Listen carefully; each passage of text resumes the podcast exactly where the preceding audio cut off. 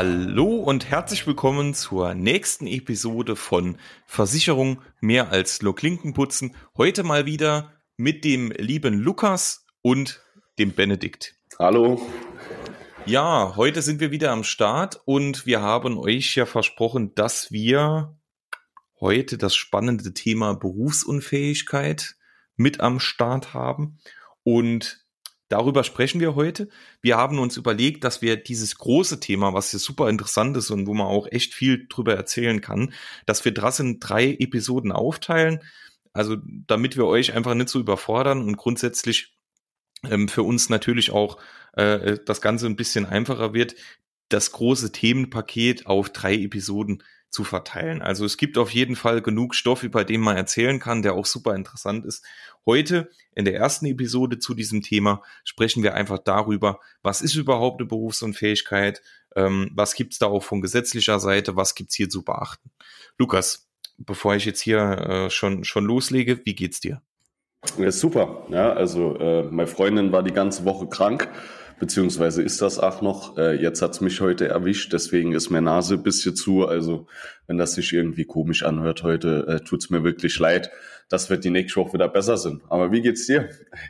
Ja, ich, also ich bin noch, wir haben ja eben schon drüber gesprochen, ich bin noch verschont, also im, äh, so im näheren Bekanntenkreis und Freundeskreis ist auch äh, die, die ich würde jetzt sitzen an Grippe, aber die Erkältung wieder ausgebrochen. Es geht ja jetzt auf den, auf den Herbst zu. Also man hat es ja in den letzten Tagen schon sehr stark gesehen. Äh, deswegen, ich denke, da, da wird es jetzt viele erwischen. Also ich bin bisher noch unverschont. Jo, aber ansonsten ist alles, alles soweit gut. Das ist die Hauptsache. So, ja, so aber sonst ist bei mir auch alles super. Von daher, ja, also wie du schon gesagt hast, wir haben uns ja überlegt, das Thema BU ähm, in einem Dreiteiler zu verpacken, wie ein sehr guter Kinofilm. Und ähm, ich denke, es ist halt auch wirklich ja, Blockbuster, weil es ist, es ist wirklich so, hier kann man so viel drüber reden. Wir haben euch ja das letzte Mal gesagt, wir würden das Ganze gerne strukturiert machen, so dass ihr äh, von A bis Z sozusagen ein schöner Fahrplan habt. Und ähm, so könnt ihr euch dann nochmal die Teile raussuchen, einzeln, die euch jetzt halt betreffen, weil es wird nicht jeden äh, zu dem Thema alles direkt betreffen. Und dann will man es vielleicht nicht die vier Stunden direkt so anhören. Ne? Ja, so ist es. Und dann äh, würde ich sagen, starten wir direkt mit einer Frage, die uns natürlich Tag für Tag beschäftigt, die auch viele Menschen äh, auf der ganzen Welt beschäftigt, viele aber auch nicht oder viele, viele äh, das einfach mehr oder weniger ausblenden. Die große Frage, mit der wir starten wollen, ist, ihr stellt euch vor, ihr ähm, habt eine Familie, also ihr habt vielleicht schon ein, zwei, drei Kinder, ähm, habt ein schönes Haus, habt schöne Autos, also ihr habt ein tolles Leben, ähm, ihr könnt wirklich glücklich sein, es läuft alles, also es ist genauso, wie ihr euch das mal vorgestellt habt. Und eines Tages, egal ob ihr jetzt einen Unfall habt oder, oder stark krank wird ähm, und, und der Arzt euch sagt, ihr könnt so ähm, nicht mehr weitermachen, wie es jetzt aktuell geht. Also beispielsweise, ihr könnt ähm, nicht mehr arbeiten gehen für eine gewisse Zeit, oder auch nicht mehr so arbeiten gehen, wie ihr es vorher gemacht habt, dann ähm, sind wir hier mit der Frage schon bei der ersten Problematik. Und wir wollen äh, jetzt euch diese Frage einfach mal zum Anfang stellen, dass sich jeder von euch mal überlegt, wie ist es für euch, wenn ihr vom einen auf den anderen Tag ein komplettes Gehalt verliert. Also es kommt ja immer darauf an, ob beide, also ob euer Partner auch noch mitverdient oder ihr sogar Alleinverdiener seid. Ähm, und ich denke, äh, Lukas wird mir da zustimmen und ihr jetzt auch, wenn ihr euch da überlegt, wenn also von, von einem auf den anderen Tag oder selbst wenn es wenn es äh, über, über eine schleichende Zeit geht, wenn ein Gehalt verloren geht, egal ob mit Kinder, egal ob mit Eigentum oder ohne Eigentum, das ist ein Riesenproblem. Also ich kenne wenige, die sagen, ähm, wenn jetzt ein Gehalt wegfällt, ähm, wäre das kein Problem für mich. Ne? Also dann muss der, der eine Partner, der noch arbeiten kann, muss schon sehr, sehr stark oder sehr, sehr viel verdienen, um das aufzufangen. Also hier wirklich stellt euch mal die Frage, wie ist es in eurem persönlichen Fall? Wie würde es euch betreffen? Und ähm, was bringt das Ganze natürlich mit sich? Denn das ist ja, ist ja nicht nur so ein Punkt, wo man sagt, ich kann meine Kosten nicht mehr decken, sondern das Ganze hat ja auch einen psychischen Aspekt, dass man sagt, ähm, man, man wird, ähm, ja, man macht sich viele Gedanken, wie geht's jetzt äh, mit meinem Leben weiter? Ich kann meine Kosten nicht mehr decken, ich kann mir vielleicht den Luxus den ich vorher hatte mit eigenem Haus, eigenen Autos etc., ähm, konnte meinem Kind im Supermarkt alles kaufen, was es wollte. Ne? Ähm, all dieser Luxus fällt im schlimmsten Fall oder in den meisten Fällen dann einfach weg. Ne? Und darüber muss man sich Gedanken machen. Darüber oder damit muss man sich mal beschäftigen, um einfach dieses Thema Berufsunfähigkeit überhaupt auf dem Schirm zu haben. Und ähm, Lukas, ich weiß nicht, wie du das siehst, aber da sind wir auch schon wieder beim Thema, denn eine Berufsunfähigkeit ist für jeden wichtig und für jeden interessant. Es gibt hier und da eine, eine, kleine Abwandlung, je nachdem, was sie für Berufe macht oder ausübt. Aber grundsätzlich rein das Thema Berufsunfähigkeit ähm, ist für fast jeden wichtig. Also klar, es gibt noch andere Dinge wie Dienstunfähigkeit oder sowas, aber für den normalen Arbeitnehmer oder auch für die normalen Selbstständigen, äh, und das ist einfach der Großteil, ist eine Berufsunfähigkeitsversicherung also braucht man nicht zu diskutieren, die braucht einfach jeder. Machen wir mal ein kleines äh, Gedankenbeispiel dort dazu. Ähm, man hat jetzt äh, die eine Familie, ähm, sei es jetzt zwei Elternteile, ja, ein Kind, die gehen ganz normal einkaufen, die rechnen mit ihrer gemeinsam 4000 Euro netto im Monat, ja, die man gemeinsam für die Familie ausgeben kann. Dort davon wird vielleicht äh, Kredit zurückgezahlt in Höhe von 500 Euro im Monat. Ähm, davon wird eingekauft fürs Kind, für die Familie.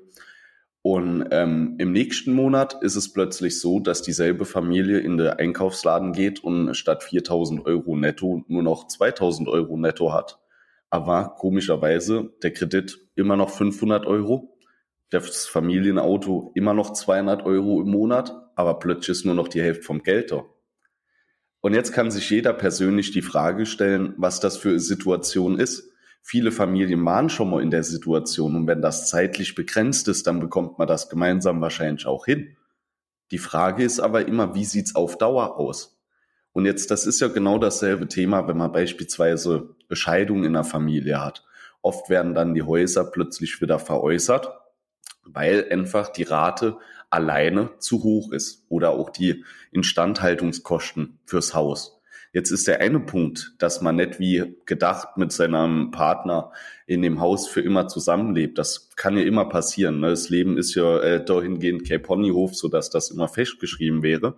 Aber es kommt wieder der Punkt, wo ich mir dann finanziell Gedanken machen muss. Und das ist ja jetzt fernab von einer Scheidung. Das hier äh, kann jeden treffen, ob verheiratet, unverheiratet. Wenn ihr plötzlich nicht mehr Arbeit, also arbeiten gehen könnt, fehlen euch effektiv bald mehr als 50 Prozent von eurem vorherigen Gehalt. Und da muss man sich die Fragen stellen, wie ist mein Lebensstandard jetzt momentan? Kann ich den so weit runterschrauben, dass es reicht?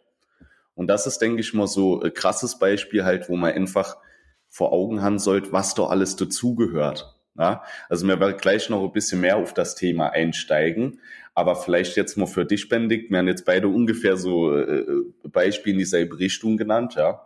Viele würden jetzt nur dem Beispiel aber auch sagen, die Berufsunfähigkeit zahlt sowieso nicht. Oder Punkt Nummer zwei, das habe ich auch schon sehr oft gehört, ja, der Staat wird schon für mich sorgen.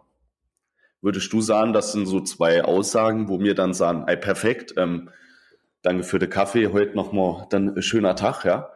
ja. Oder also ich denke, ich denke, viele von euch würden jetzt wahrscheinlich schon gern abschalten, weil ähm, sie jetzt nachdenklich in ihren Autos oder im Bett liegen und ähm, ja, das ist kein schönes Thema. Also das, das ist wie Sterbefallvorsorge. Wenn man sich mit seinem Tod beschäftigt, das ist auch kein tolles Thema. Und genauso ist es mit einer Berufsunfähigkeit.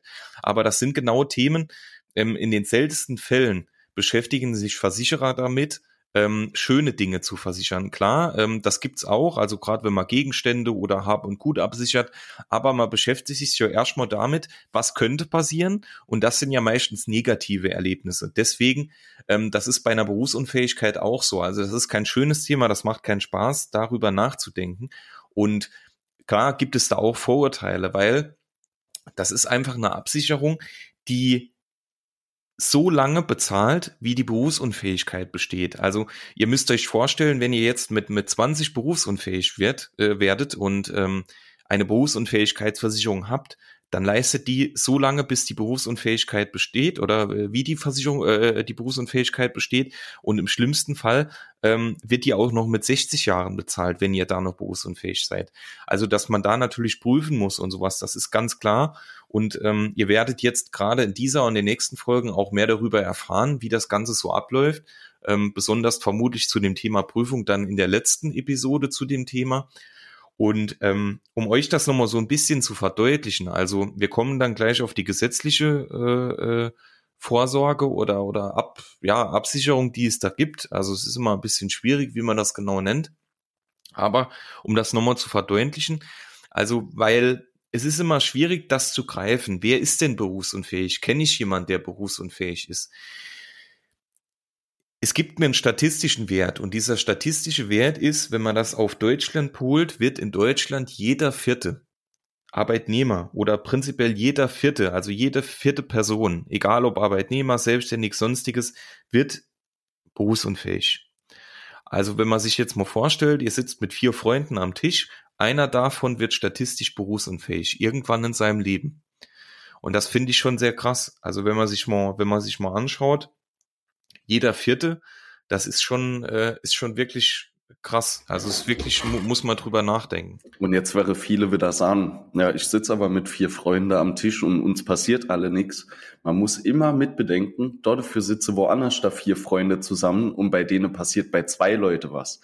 Weil dann sind es immer noch jeder Vierte sozusagen. Ja, also das immer ein bisschen im Hinterkopf behalten. Ne? Klar, Statistiken, das hört sich immer im ersten Moment ein bisschen blöd an oder ist auch wieder nicht greifbar für jemand, wenn er sich jetzt mit dem Thema Berufsunfähigkeit befasst. Aber wirklich, ihr könnt euch das genauso vorstellen. Ihr zähle vier Namen auf, eine Person dort davon wird berufsunfähig. Ja, und äh, grundsätzlich dabei ist erstmal statistisch völlig egal, welche Branche, welcher Beruf ähm, und auch die Phase ist völlig egal. Also das bezieht sich wirklich von Anfang eures Berufsstarts mit der Berufsausbildung oder mit dem Studium bis zum Rentenalter. Also in dieser Zeit wird egal welcher Beruf, äh, welche Branche wird statistisch jeder vierte berufsunfähig.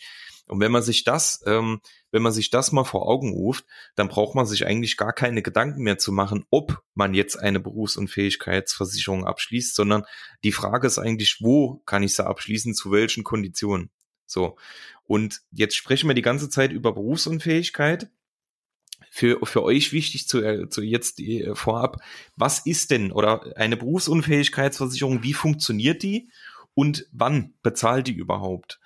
Grundsätzlich ist es so, es gibt bei einer, bei einer Berufsunfähigkeitsversicherung zwei Voraussetzungen. Also das eine ist einmal, dass jemand als berufsunfähig gilt, der in der Regel in seinem aktuellen Beruf, also bei einer Berufs- oder bei den meisten Berufsunfähigkeitsversicherungen, geht es immer um den aktuellen, zuletzt ausgeübten Beruf. Also eure Ausbildung ist irrelevant. Wenn ihr irgendwann mal Dachdecker gelernt habt und arbeitet jetzt im Büro, dann ist die Bürotätigkeit versichert, non ausschlaggebend. Also, ihr dürft in dem zuletzt ausgeübten Beruf nur noch maximal 50 Prozent der vorher geleisteten Arbeit machen können. Also man guckt sich vorher an, was war vor eurer Berufsunfähigkeit, ähm, was war vor eurer Berufsunfähigkeit und grundsätzlich, ähm, das wird verglichen, was ihr dann mit dem Arzt zusammen, was dann quasi äh, danach noch möglich ist.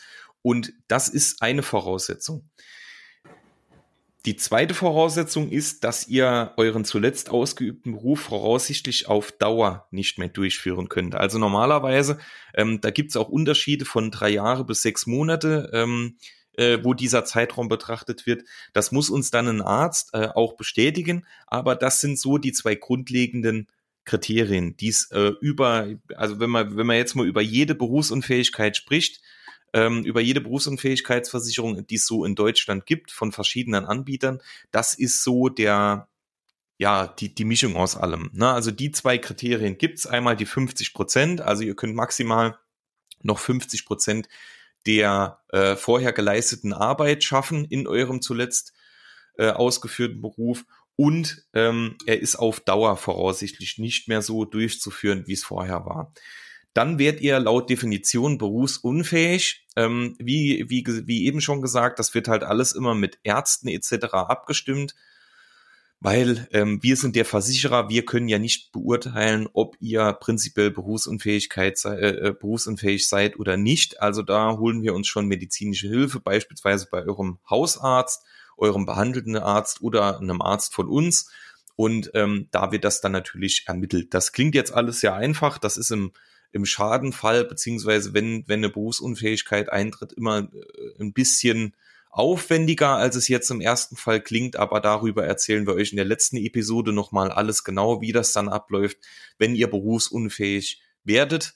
Und ja, Wichtig für euch ist auch noch eine BU-Rente. Also BU ist äh, unsere Fach, fachspezifische Abkürzung für Berufsunfähigkeit, ist gar nicht so schwer. Ähm, also eine Berufsunfähigkeitsrente wird monatlich gezahlt als Rente, solange wie eure Berufsunfähigkeit besteht. Also ich habe es ja eben schon gesagt, wenn die bis 60 besteht, wird die bis 60 bezahlt, wenn die bis 40 besteht, bis 40 und wenn die bis zu eurem äh, Rentenalter besteht, dann wird die auch bis zum Rentenalter ähm, bezahlt. Also es gibt halt immer ein Versicherungsbeginn, ein Versicherungsende, was ihr äh, oder oder eine Leistungsdauer und eine Beitragszahlungsdauer, das kann man dann vorher immer äh, immer vereinbaren. Und im schlimmsten Fall, wenn ihr so lange berufsunfähig werdet oder oder seid, dann ähm, bezahlt die natürlich auch so lang immer diese monatliche Rente, um einfach diesen Wegfall eures Einkommens dann in dem Fall abzudecken. Genau. Wichtig für euch an dem Thema oder bei diesem Thema ist auch noch, dass ähm, Unfall oder Erkrankung irrelevant ist. Also ist es beides versichert. Also wenn ihr berufsunfähig werdet durch einen Unfall, ist das versichert oder auch durch eine Krankheit. Also bei dem Thema wichtig ist, wir können natürlich immer nur über das Grundsätzliche sprechen. Hier kann es natürlich auch in den Bedingungswerken der verschiedenen Versicherer Unterschiede geben. Also hier immer mal nachschauen, wie es bei euch jetzt speziell ist. Wenn ihr euch äh, da nicht sicher seid oder Fragen habt, dann schreibt uns gerne oder sprecht euren Ansprechpartner darauf ein, an. Es gibt, äh, gibt hier mit Sicherheit Unterschiede, aber grundsätzlich ist es so, dass äh, Unfall oder Krankheit oder ähm, auch, es können ja auch andere Dinge sein, warum ihr berufsunfähig werdet. Also hier ähm, ist das genau so der Fall, dass äh, der, der Ursprung beziehungsweise dann im Endeffekt die, die Berufsunfähigkeit halt davon abhängt. Ja, Lukas hat ja schon äh, eben erzählt, es gibt auch eine gesetzliche Versicherung, aber ähm, vorab noch ein kleines Thema. Ihr könnt euch wahrscheinlich jetzt gar nicht so stark vorstellen, warum wird man denn überhaupt berufsunfähig? Weil, wenn man mal guckt, wie viele Berufe gibt es in Deutschland, ähm, oder auch auf der ganzen Welt, äh, warum wird man denn überhaupt berufsunfähig? Und da gibt's ähm, auch wieder Statistiken, die das Ganze äh, belegen. Und ähm, das ist, äh, ja, ist schon relativ krass, weil man sich wirklich äh, mal, mal anschaut, ähm, wie ist so die Verteilung an Krankheiten. Lukas, ähm, das hast du dir wahrscheinlich auch schon mal öfter angeschaut, ne? Dass man genau, also Psyche, ne, ist ja. eigentlich immer eins von der Top-Themen, ja. ja. Ähm, was ich jetzt vielleicht gerade noch zu dem Punkt gerne einwerfen würde, weil das ist ja auch immer so das Vorurteil, was damit verbunden wird. Beispielsweise, dass die Leute sagen, ey, ich arbeite nur geistig, ja, ähm, ich kann nicht berufsunfähig werden. Also hier an dem Punkt muss man einfach mal ganz klar sagen, nicht nur körperlich arbeiten Menschen leiden unter Berufskrankheit oder irgendwas anderes. Das spielt so ein bisschen in den Punkt nämlich rein. Ähm, oftmals ist es so, wenn ihr jetzt in einem Büro arbeitet, dann habt ihr auch gewisse Ziele oder euer Chef hat gewisse Vorstellungen. Sei es jetzt, ihr seid irgendwo ähm, in einer Disponentenstelle, wo ihr gewisse Aufträge habt, die durchgeführt werden müssen. Oder ihr seid in der Logistikbranche unterwegs, wo es dann darum geht, okay, ähm, die Bestellungen so aufzustellen. Menschen können in so Stresssituationen auch irgendwelche psychische Krankheiten entwickeln. Ähm, und das ist einer der Hauptgründe für Berufsunfähigkeit. Und mir rede hier jetzt nicht drüber, dass der Handwerker am Tag 30 Nägel klopfen soll als Ziel, sondern das sind Ziele von Leute, die im Büro arbeiten oder als Dienstleister arbeiten und gewisse Ziele erfüllen solle. So, jetzt ist bei denen das Hauptthema natürlich nicht, dass die vielleicht eine Bandscheibe vorfallen können, können sie auch, weil sie den ganzen Tag sitzen, aber vielleicht auch nur das Thema Burnout in Betracht ziehen. Nur hier, und das ist auch so Thema aus eigener Erfahrung, ich denke, solange man nicht mal jemanden kennt oder ähm, sowas im nähere Bekanntekreis mitbekommen hat, weiß man gar nicht, wie schnell sowas einfach passieren kann. Ne? Und deswegen war es für mich jetzt einfach mal wichtig, also auch geistig arbeitende Menschen können berufsunfähig werden. Weil wie oft hat man es auch gesehen bei irgendwelche Schriftsteller oder andere Sachen, ja, die plötzlich sei es jetzt eine Schreibblockade haben, weil sie psychische Probleme oder andere Probleme haben und plötzlich deswegen berufsunfähig sind. Also selbst bei jemand, der nur geistig arbeitet und eigentlich nur etwas in eine Schreibmaschine rintippert, also wirklich nur in Anführungszeichen, äh, der kann auch berufsunfähig werden. Also das Thema, dass man im Büro sitzt, Dienstleister ist oder sonst irgendwas und deswegen nicht berufsunfähig werden kann, das ist Schwachsinn. Und das zeigt auch die Statistik. So, ich wollte nicht unterbrechen, aber ich denke, du wirst dasselbe mit der Statistik jetzt auch belegen können, äh, äh dass es in diese Richtung geht. Genau, genau. Also wir haben hier Statistik, die ist äh, Stand äh, Mai 2020. Und wenn man sich hier mal anschaut, also 32,66 Prozent aller Berufsunfähigkeiten sind auf Ner Nervenkrankheiten und psychische Erkrankungen, beispielsweise Burnout, zurückzuführen. Also wirklich über, über 30 Prozent sind darauf zurückzuführen. Direkt gefolgt davon kommen 19,65 Prozent Erkrankungen des Skeletts und des Bewegungsapparates, zum Beispiel Bandscheibenvorfall. Auch das wird immer regelmäßiger. Und äh, direkt danach kommen dann äh, Krebs und andere bösartige Geschwulste. Und dann geht's halt weiter. Ne? Sonstige Erkrankungen wie beispielsweise Diabetes. Dann mit 8,6 Prozent kommen Unfall. Entschuldigung, wie viel war Diabetes? Ähm, 16 Prozent. Okay, 16 Prozent. Das muss man sich auch noch mal kurz auf der äh, Zunge zergehen lassen, ähm, weil wir ja auch eben wieder gesagt haben, im Büro beispielsweise wird man nicht berufsunfähig. Äh, ich denke, jemand, der im Büro ist, hat öfter mal das Problem, Haltungsschäde zu bekommen, vielleicht auch Übergewicht, ja, was dann vielleicht irgendwann in Diabetes resultiert. Also auch solche Sachen betreffen euch wiederum im Büro kann passieren. Jemand, der jeden Tag draußen auf dem Bau arbeitet, wo ihr jetzt äh, beispielsweise dann sagen würdet, ey, der hat's höhere Risiko, ey, der macht sich über das Thema kein Gedanke. Der ist moins jetzt weit weg. Ne? Alles, also äh, alles ist äh, hierfür, also egal ob es Nervenkrankheiten, Erkrankung des Skeletts, also ein Bandscheibenvorfall bekomme ich eher im Büro wahrscheinlich als woanders. Äh, äh, Kollege, das Erkrankungen, also Krebs, das, das, kann, das sind ja alles Dinge, die jeden treffen kann. Also, das hat mich Sledge auch schockiert, weil einer Kollege von mir hat jetzt äh, mit 24, ich hoffe, ich sage es ähm, der erste Bandscheibenvorfall, beziehungsweise der zweite schon in dem Sinne. Ja. ja, ich hätte nie oder gedacht, dass Bandscheibenvorfall in dem Alter passieren kann. Aber das ist genau das Thema. Den ganzen Tag auf dem Stuhl sitze, ja, ähm, dann ist die Haltung irgendwann eingeschränkt und dann kriege ich genau diese Probleme. Ne? Ja. Das ist kein weiter Weg, den wir da gehen. Ja. Und ich denke, ähm, äh, was, äh, was viele gar nicht so auf dem Schirm haben, ist halt, oder was viele denken, was extrem viel, äh, viel ist, ist halt dieses Thema Herzinfarkt oder, oder Herzerkrankungen. Und das ist beispielsweise ähm, gar nicht so viel. Also es sind äh, nur 6,98 Prozent, also das ist der niedrigste Wert in dieser, in dieser Auswertung. Und ähm, ja, das ist so zur Statistik, also warum man äh, größtenteils berufsunfähig wird. Und daran sieht man ja auch wirklich, dass es im Endeffekt jeden treffen kann. Ja, dann kommen wir zur gesetzlichen Absicherung. Ähm, wie sieht's da aus?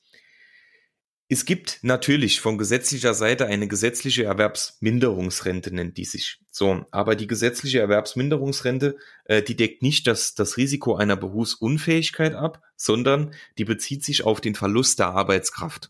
So, Erwerbsminderung nennt sich das im, im Fachbereich. So, ähm, das Ganze soll euch äh, bezieht sich nicht unbedingt äh, darauf, dass euer ursprüngliches Einkommen abgedeckt werden soll, sondern ähm, das soll oder das Ganze soll eine notdürftige Grundabsicherung in besonders starken Härtefällen abdecken. Also wenn ihr wirklich stark erwerbsgemindert seid, soll das so der, der Grundstock an Einkommen seid, dass ihr noch von irgendwas leben könnt. So, ihr könnt euch vorstellen, wenn man das so schon beschreibt, dann ist das jetzt nicht unbedingt was, wo man äh, im Luxus schwelgen kann. Also definitiv nicht.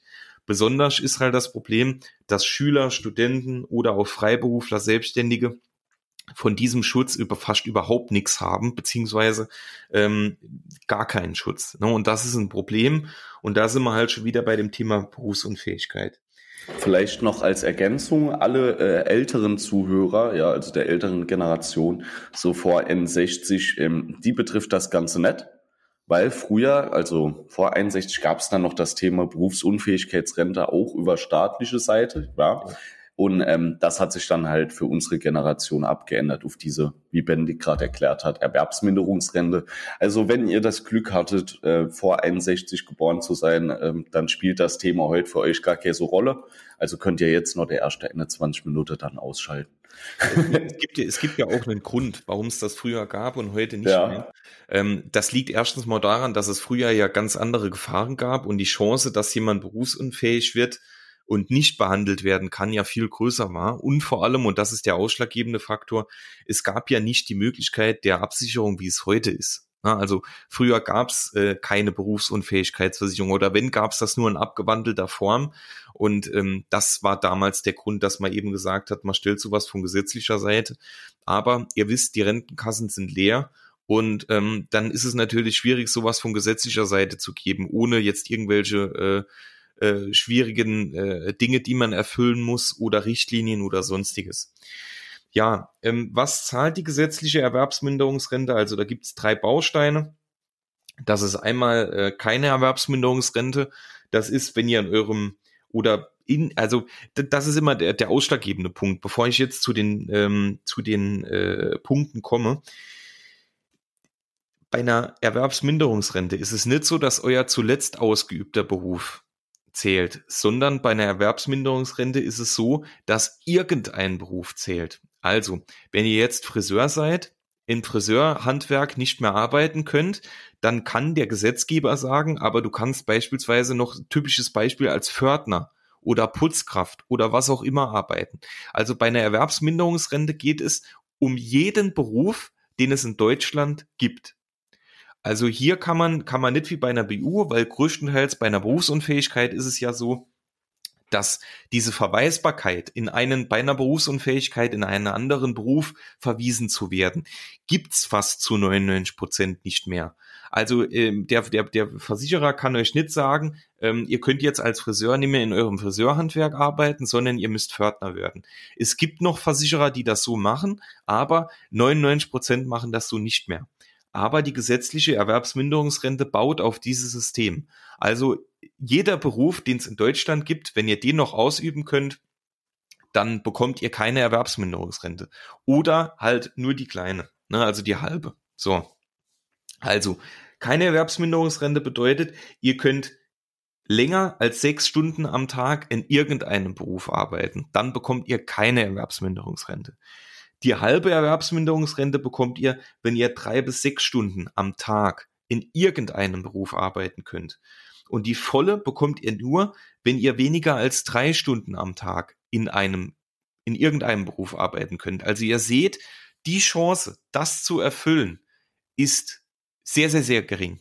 Sehr, sehr, sehr gering. Und wenn wir jetzt gleich mal zu den Zahlen kommen, was ihr so durchschnittlich bekommt, dann kann man nur mal glücklich sein, wenn man das, wenn, also wenn man diese, dieses Kriterium erfüllt hat, weil ähm, wenn ihr, ihr könnt euch vorstellen, wenn ihr weniger als drei Stunden am Tag in irgendeinem Beruf arbeiten könnt, wie schlimm es euch dann geht, wie krank ihr dann seid.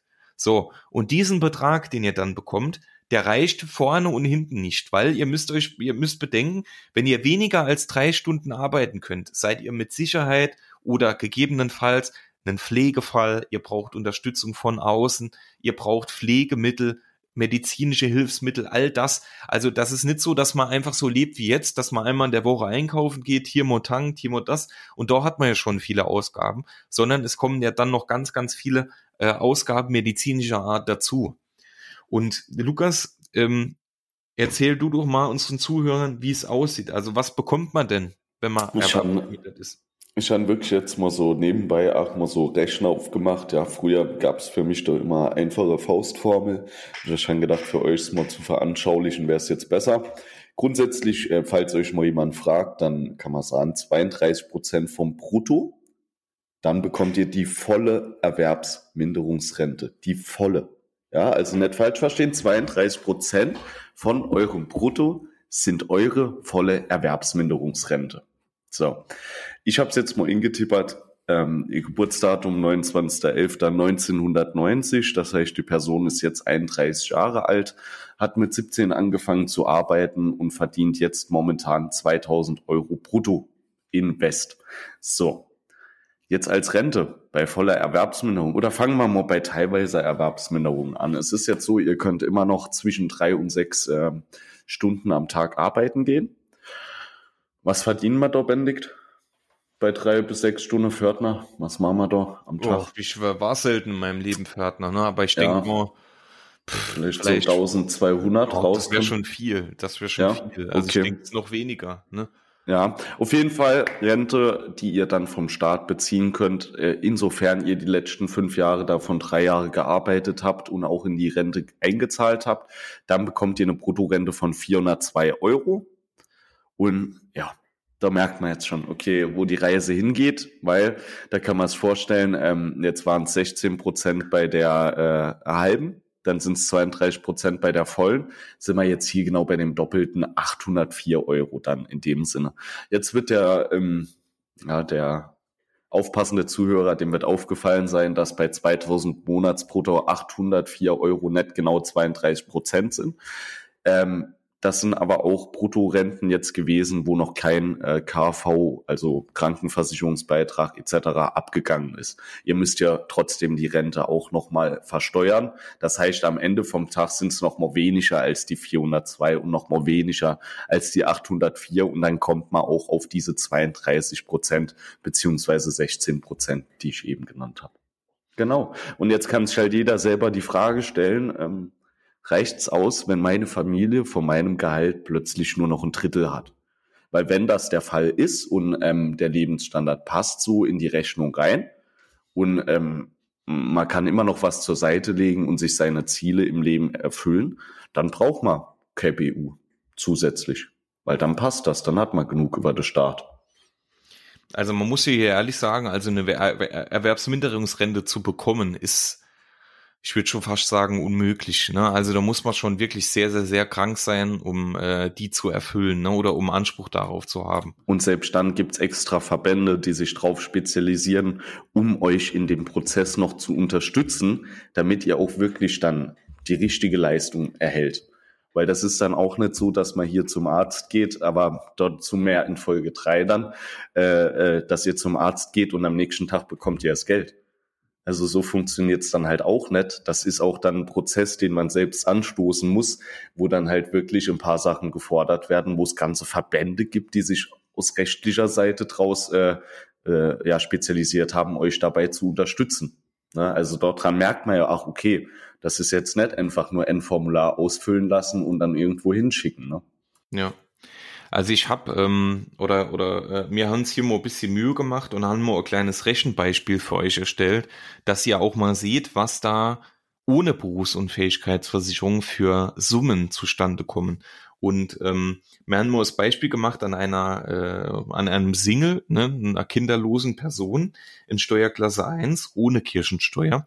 Und ähm, der Herr, die Dame, wer auch immer, verdient 3.379 Euro brutto. So, wenn man das jetzt mal umrechnet, sind das ungefähr 2211 Euro netto. So, es gibt in unserem Fach, äh, Fachjargon eine, einen Begriff, der nennt sich Versorgungslücke. Und die Versorgungslücke, das Wort braucht man eigentlich nicht groß zu übersetzen, ist quasi die Lücke, die in eurer Versorgung besteht, die man absichern muss. So, und wenn man mal guckt, ähm, ihr müsst äh, immer beurteilen, es gibt ja keine halbe oder volle äh, Erwerbsminderungsrente. Und wenn man sich jetzt hier mal anschaut, wenn ihr nicht äh, Erwerbsminderungsrenten äh, habt, dann habt ihr monatlich, weil euer Gehalt ja wegfällt, ihr könnt ja nicht mehr arbeiten, eine, eine Versorgungslücke bis zu 2211 Euro im Monat. Das bedeutet, wenn man das mal hochrechnet, ihr habt ein, ein Minus ne, oder eine Versorgungslücke bis zu eurem Rentenbeginn, also bis mit, äh, bis ihr quasi mit 67 in Rente geht, ähm, habt ihr eine Versorgungslücke, wenn man mal ganz vorne anfängt, bis zu 636.000 Euro. Also das ist wirklich eine, eine riesen, riesen Summe, die euch im ganzen, ganzen Leben fehlt. Und das ist ja nur die, also der, der durchschnittliche Wert da sind ja alle besonderen Ausgaben noch gar nicht mit dabei. Ne, ich wollte gerade sagen, ja. Das, also das ist, ist ja, ja rein nur der Durchschnitt. Ne? Das ist also wirklich, wenn man sich das mal vorstellt, das ist unfassbar viel. Und wenn man, wenn man das mal hochrechnet auf, ähm, wenn man jetzt mehr verdient, ne, oder anders verdient, auch in anderen Steuerklassen und so, da kommen doch nochmal ganz, ganz andere Werte zustande. Und das ist nochmal für euch ein, ein richtig großes Beispiel, um hier nochmal ähm, klar zu machen, dass diese Versorgungslücke, die bei jedem von euch besteht, absolut eure Existenz bedroht. Also sie bedroht massiv eure Existenz. Und wenn ihr keine Berufsunfähigkeitsversicherung habt, und das muss man ganz klar so sagen, und ihr keine Erwerbsminderungsrente bekommt, dann könnt ihr alles, was, was ihr in eurem Leben erarbeitet habt, könnt ihr verkaufen. Ihr könnt alles, was, was ihr jemals euch erarbeitet habt, ist weg. Ihr könnt euch auf ein absolutes Minimum reduzieren. Und wer will das? Wer will das? Vor allem ähm, es ist ja nicht so, dass man das freiwillig macht, sondern ihr seid ja auch gesundheitlich ähm, minimiert. Also euch geht's ja auch nicht gut in dieser Situation. Und wenn dann all der ganze psychische Stress, all, alles geht verloren. Ihr müsst euer Auto verkaufen, euer Haus, äh, all das, ne, ihr kommt dann vielleicht mit der Familie Stress, weil das Elternhaus verkauft werden muss und was weiß ich. Das kommt ja alles noch dazu. Also das ist wirklich, also jeder, und das muss man auch abschließend nochmal so sagen, jeder, der hier die 50 Euro oder auch die 100 oder die 200 Euro im Monat sparen will, das macht keinen Sinn. Wenn ihr berufsunfähig werdet, das Problem ist unfassbar tausend, tausendmal größer, von mir aus auch eine Millionenmal größer, wie diesen Betrag monatlich für eine Berufsunfähigkeitsversicherung zu bezahlen. Vielleicht ganz kurz, also hier auch nochmal zu dem ersten Beispiel, deswegen haben wir das auch am Anfang mal versucht so zu verdeutlichen. Nehmen wir uns nochmal die zwei Familien mit jeweils 4000 Euro ne, an Tag X, ja, kurz vor Weihnachten, haben beide 4000 Euro. Jetzt ähm, hat die eine Familie sich dazu entschlossen, irgendwann für Mann und Frau jeweils eine Berufsunfähigkeit zu machen. Jetzt äh, ähm, beide insgesamt, ja, haben wir gesagt, 2000 Euro netto. Beide sichern ihre Berufsunfähigkeit ab. So, jetzt verdienen sie von den 4000 netto natürlich, sagen wir mal, 500 weniger. Und das sind jetzt schon sehr teure BU-Verträge, ja. Also die hat man wahrscheinlich schon sehr spät gemacht. Aber gehen 500 weg von den 4000. Dann sind wir bei 3500 Euro netto. Davon kann man seine Fixkosten weiterhin bezahlen. Die andere Familie hat sich gesagt, oh, jetzt 500 Euro, dann sind wir nur noch bei 3,5, ähm, wir haben 2000 Euro Fixkosten, nee, das brauchen wir nicht. So, Jetzt kommt der schöne Tag X, ja, ähm, vielleicht zwei, drei Jahre später, wo die N-Familie die, die Berufsunfähigkeit gemacht hat. Der Mann hatte schwerer Autounfall, kann dort noch nie wieder arbeiten gehen. Und trotzdem stehen sie weiterhin bei 4000 Euro monatlich.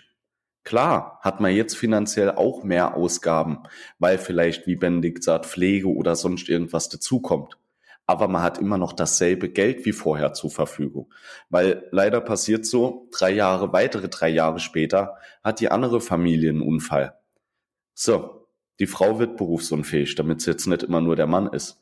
Hier fehlen plötzlich, ach wenn es drei Jahre später ist und hier keine Versicherungsbeiträge mit 6000 Euro im Monat gezahlt worden ist, fehlen hier plötzlich im Monat 1000, 1500 oder 2000 Euro.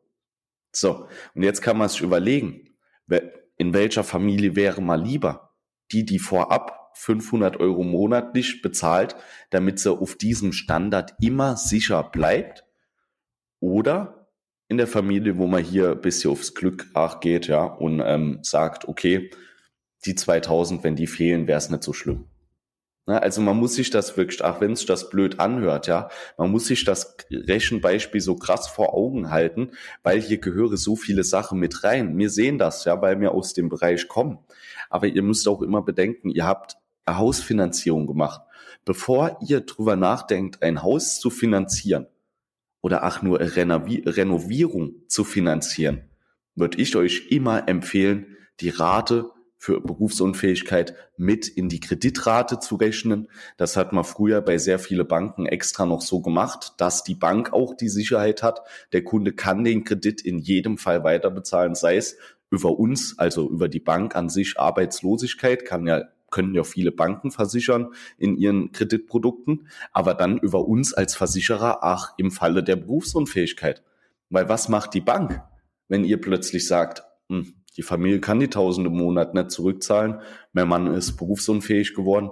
Ey, ja, die Bank sagt leider nicht, ey, Frau Müller, Sie sind ja schon zehn Jahre Kunde bei uns, ähm, das Konto sieht momentan nicht so gut aus, es wird sich jetzt an der Situation auch nichts mehr bessern, aber ähm, wir haben hier mal für Sie ein kleiner Check vorbereitet.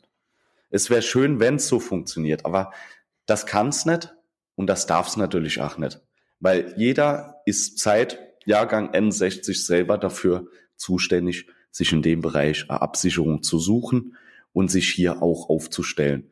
Und bevor man 200, 300 Euro im Monat für ein Auto ausgibt, was man dann später gegen die Wand fährt oder was in irgendeinem anderen doofen Autounfall kaputt geht und man sich dann noch übers Blech aufregt, dann denkt lieber drüber nach, ob ihr nicht wenigstens 50 oder 100 Euro im Monat in euch selbst investiert. In eure Arbeitskraft, das, was ihr die nächsten 35, 25, 15, 10, 5, Jahre machen werdet. Weil das ist das, was ihr jeden Tag macht. Allein schon dieser Punkt sollte einen so ein bisschen zum Gedankengang anregen, was mache ich, wenn ich nicht mehr arbeite gehe, die acht Stunden am Tag. Will ich dann mit meinen Kollegen draußen golfen gehen oder habe ich noch weniger Geld zur Verfügung und bleib währenddessen zu Hause auf der Couch? Egal welches Wetter, weil es nicht anders geht, finanziell. Ja. Und ich denke, man muss das Beispiel wirklich einfach mal so krass machen, auch wenn man immer sagt, mir soll nicht mit dem Sargdeckel klappern, ja, ähm, in dem Fall einfach mal, ach, dass jetzt jeder bei der Fahrt kurz den Gedankengang hat. Vielleicht fällt euch jemand in, wo genau das Thema zutrifft. Und ihr könnt der Person den Rat geben, sich mit dem Thema auseinanderzusetzen. Und sie bedankt sich in fünf bis zehn Jahren bei euch, weil ihr vielleicht genau den Lebensstandard, den die Familie heute hat, wo sie so glücklich ist, trotzdem weiterhin halten kann. Und ich denke, das ist ein ganz wichtiger Punkt. Man hat hier kaum Bildung drüber, kaum weiß es. Gibt sehr viele Vorurteile. Ähm, aber wir wollen euch hier auf jeden Fall vom Gegenteil überzeugen, beziehungsweise überzeugen braucht man doch nicht. Äh, ich denke, jeder, der das hier jetzt gehört hat, wird schon mal mit der Gedanke in die richtige Richtung sind. Ja, ich denke, genauso, genauso ist es auch und äh, daran sieht man auch wirklich, wie wichtig das Thema ist. Und ihr merkt ja auch, mit wie viel Emotionen wir dabei sind, weil wir einfach die Schadenfälle auch kennen, weil wir eben auch die Fälle kennen, ähm, in denen Menschen quasi vor der vor der Existenzbedrohung stehen, weil sie einfach keine äh, Berufsunfähigkeitsversicherung haben, aber berufsunfähig sind. Und ähm, ja, genau. Wir wollen jetzt auch nicht mehr Emotionen schaffen. Äh, ich hoffe, äh, hoffe, ihr, wir haben euch jetzt nicht depressiv gemacht oder sonstiges. Ähm, das ist ein Thema, es macht keinen Spaß darüber zu reden, es ist aber extrem wichtig. Also ja, ich denke, ihr habt es gemerkt. Ähm, deshalb, das war der erste Teil äh, unserer Staffel Berufsunfähigkeit. In den nächsten beiden Episoden wird es darum gehen, ähm, wie läuft denn eine Antragsaufnahme? Also wie, äh, was solltet ihr denn, wenn ihr eine Berufsunfähigkeitsversicherung abschließt, auf was solltet ihr achten? Wie läuft das ab? Was braucht ihr dafür? Und in der letzten Episode wird dann ähm, besprochen, ähm, wie es denn beispielsweise in einem Schadenfall abläuft. Ne? Also man ruft ja nicht einfach bei der Beru äh, oder bei der Versicherung an und sagt, ich bin berufsunfähig. Also so einfach ist es nicht, ähm, sondern äh, man muss doch schon ein bisschen was beachten und natürlich auch ähm, dem Ganzen ordentlich nachgehen. Und darüber sprechen wir in der letzten Episode. Also ein ganz, ganz, ganz spannendes Thema mit ganz, ganz vielen Facetten. Und ja, viel erzählt heute wieder. Es ist mal keine so ewig lange Folge, aber mit ganz, ganz viel Input. Wenn ihr Fragen zu dem Thema habt, immer gerne uns schreiben, überhaupt kein Problem. Wir erklären euch das auch nochmal äh, gerne in der Nachricht oder in einer Sprach, äh, Sprachnachricht oder sowas. Das ist überhaupt kein Problem. Ja, dann ähm, viel Spaß beim Hören oder den hattet ihr ja schon. Wir machen jedes Mal denselben Fehler. Also vielen Dank fürs Hören. Ähm, wir wünschen euch ein fantastisches Wochenende. Wir sind äh, wieder am Ende. Und ja, Lukas, hast du noch etwas zu sagen? Ja, also auch von meiner Seite aus natürlich nochmal, ich hoffe, es ist keiner äh, heute depressiv geworden durch den Podcast, weil dann haben wir vielleicht die erste Berufsunfähigkeit einfach so ausgelöst, weil wir drüber gesprochen haben. Nee, Spaß beiseite. Ich denke, es ist ein wichtiges Thema. Ähm, die nächsten Wochen werden noch wichtige Informationen folgen, weil jetzt wisst ihr nur, dass es sinnvoll ist, aber keiner weiß, äh, was muss ich jetzt eigentlich machen. Und deswegen ist es so wichtig, dass ihr in den nächsten zwei, drei Wochen dran bleibt äh, euch die Informationen holt und damit Leben rettet bei euch in der Familie und Bekanntschaft. In genau. dem Sinne, schönes Wochenende von unserer Seite und wir hören uns beim nächsten Mal. Genau. Tschüss. Ciao.